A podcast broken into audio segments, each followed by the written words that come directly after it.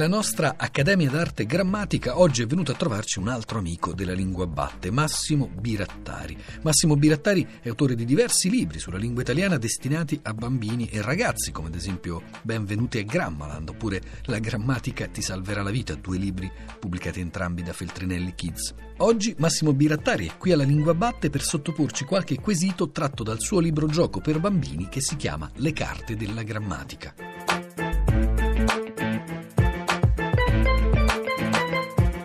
Allora, io ho scritto mh, negli ultimi anni un, alcuni libri divertenti per ragazzi sulla grammatica e, e quindi mi è stato chiesto di continuare un po' su questa strada con una specie di gioco che si intitola Le carte della grammatica. E sono 100 carte, su ciascuna c'è una domanda con tre possibili risposte A, B e C e bisogna indovinare la risposta esatta e poi eh, sul retro c'è la soluzione accompagnata da una breve spiegazione. C'è anche una clessidra per misurare il tempo nel, nella scatola. Il gioco è rivolto soprattutto ai ragazzi delle elementari e delle medie, ma eh, dovrebbe funzionare anche per sfide che coinvolgono tutta la famiglia e non credo che possa diventare un gioco per tutti, una specie di Monopoli o di Trivial della grammatica, però mia figlia l'ha portato nella sua residenza universitaria e ha giocato con i suoi amici, divertendosi e raccogliendo, mi ha detto, sconcerto e scetticismo per alcune risposte, anche su questioni che io avrei considerato pacifiche. Per esempio, a proposito della carta in cui c'è scritto, è giusta questa domanda? E la domanda è qual è la tua bicicletta, dove qual è? È scritto con l'apostrofo. Le risposte sono A, no, qual è? Non vuole mai l'apostrofo.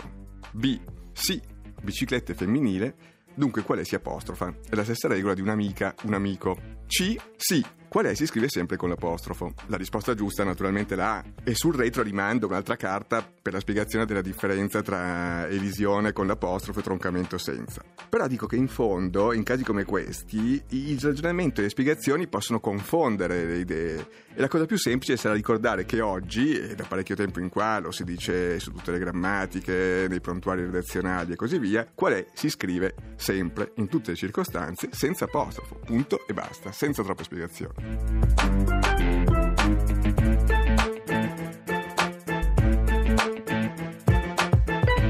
I 100 quiz sono divisi in, in 5 sezioni da 20 carte ciascuna, una sull'ortografia, una su nomi, aggettivi e pronomi, una sulle forme verbali, una sulla sintassi e una sull'uso delle parole. Ma al di là delle categorie, contano gli esempi concreti e reali che sono andati a, pescare in svariati territori. Allora, da un lato ho cercato di radunare le cose che i ragazzi devono imparare per forza alle elementari e dunque gli errori più comuni. Quindi ci sono carte su da con l'accento, terza persona singolare del presente indicativo di dare, da con l'apostrofo, seconda singolare dell'imperativo, da senza niente, preposizione. Oppure altre su ai, hanno, con e senza H. Oppure c'è quella carta sulle doppie, per esempio quella su eccezionale e quella su carrozziere. E perché ho, ho, scelto questi due esempi? Perché negli ultimi anni, presentando nelle scuole i miei libri Benvenuti a Grammar o per esempio La grammatica ti salverà la vita, ho spesso sottoposto i ragazzi a quiz grammaticali e, e in base al mio campione statistico, che non è scientifico però è abbastanza significativo perché si tratta di migliaia di ragazzi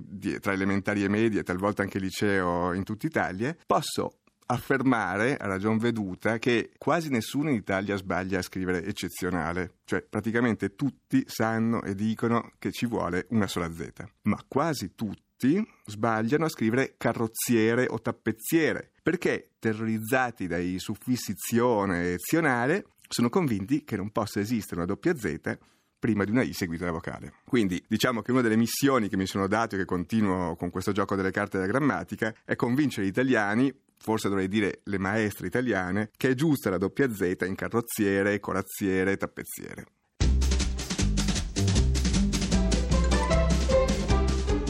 E un'altra fonte di ispirazione, se vogliamo chiamarla così, sono gli errori che si sentono e si vedono sui giornali, in televisione, in internet, non fatti però da bambini ma da adulti. E per esempio una carta dice inserisci la forma corretta dell'imperativo negativo, mi raccomando, non tre puntini, maleducata. E le tre risposte sono A, sei, dunque mi raccomando non sei maleducata.